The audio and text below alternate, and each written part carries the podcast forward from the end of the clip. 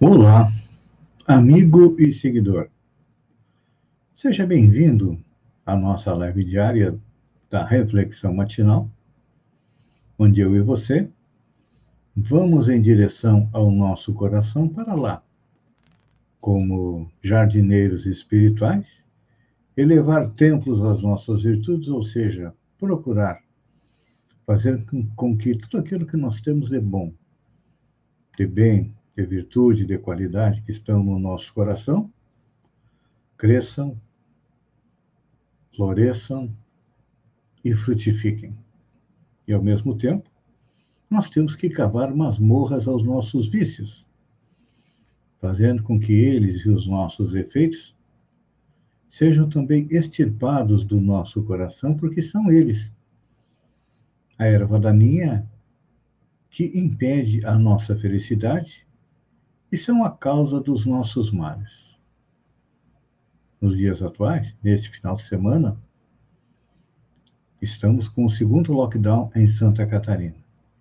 E é importante a gente refletir a respeito disso, porque a nossa saúde, atualmente, depende muito do respeito às regras, os protocolos que foram trazidos para nós, não só pelo governo do Estado, pelos governos municipais. E o que se percebe é que isso foi necessário porque podemos dizer que o coronavírus está quase descontrolado. E nós temos a nossa parte da culpa, porque é, a contaminação depende de nós. É claro que às vezes há casos em que há uma reunião de família alguém está infectado é assintomático e quando a gente percebe, lá vem a infecção. Mas essa pessoa que foi infectada, provavelmente em algum momento desrespeitou um protocolo. Então é importante. No momento em que a nossa saúde precisa de uma atenção, de um carinho um pouco maior da nossa parte, é importante a gente compreender o que, que é uma pessoa saudável. Pois é. A gente pensa que ser saudável é ter simplesmente o corpo são, mas não. A nossa saúde, ela é um reflexo do que? Da harmonia entre o emocional, o psíquico e o nosso organismo. Então, não é só do corpo que nós temos que cuidar. Nós temos que cuidar da nossa mente. E esse trabalho diário que nós fazemos aqui na reflexão matinal, ele nos auxilia a melhorar a condição da nossa saúde, porque abre a nossa mente para uma concepção mais larga de saúde, assim como a própria medicina não está evoluindo, ela não está recorrendo a outras disciplinas para que possa tratar melhor das pessoas? Pois é. A mesma coisa acontece conosco. Então, nesses dias de coronavírus, dias difíceis, e teremos dias mais difíceis ainda pela frente, conversava com ontem com alguém que tem um parente é, que trabalha em UTI em dois hospitais, ela disse que quem for infectado agora, no final de abril, vai estar chegando lá no hospital para receber o tratamento. Então, trazendo isso para o nosso dia a dia, hoje nós estamos tratando aqueles que é, foram infectados lá em início de fevereiro. O surto de coronavírus aumentou em Santa Catarina, por quê? Nós quisemos receber os turistas. Turistas não fizemos? Foi permitido 100% da ocupação dos nossos hotéis, quem mora na praia ficou feliz, satisfeito, porque vieram alguns turistas, não vieram todos aqueles que esperávamos. O verão foi fraco e agora nós estamos colhendo as consequências. Turistas vieram, gastaram seu dinheiro e nós agora gastamos a nossa saúde. Então, é imprescindível que a gente pense e medite com responsabilidade a respeito dos nossos atos. Sabemos que a situação financeira é difícil para muitas pessoas, sim. Mas o que, é mais importante? A saúde ou as finanças? É claro que precisamos ter um pouco de equilíbrio para que possamos sobreviver à pandemia do coronavírus. Então, precisamos conquistar algo que é difícil, que é a tal da sabedoria. A sabedoria surge através de quê? Através da reflexão, através da análise daquilo que nós vamos fazer. Normalmente nós não agimos, nós reagimos em razão dos fatos, dos acontecimentos.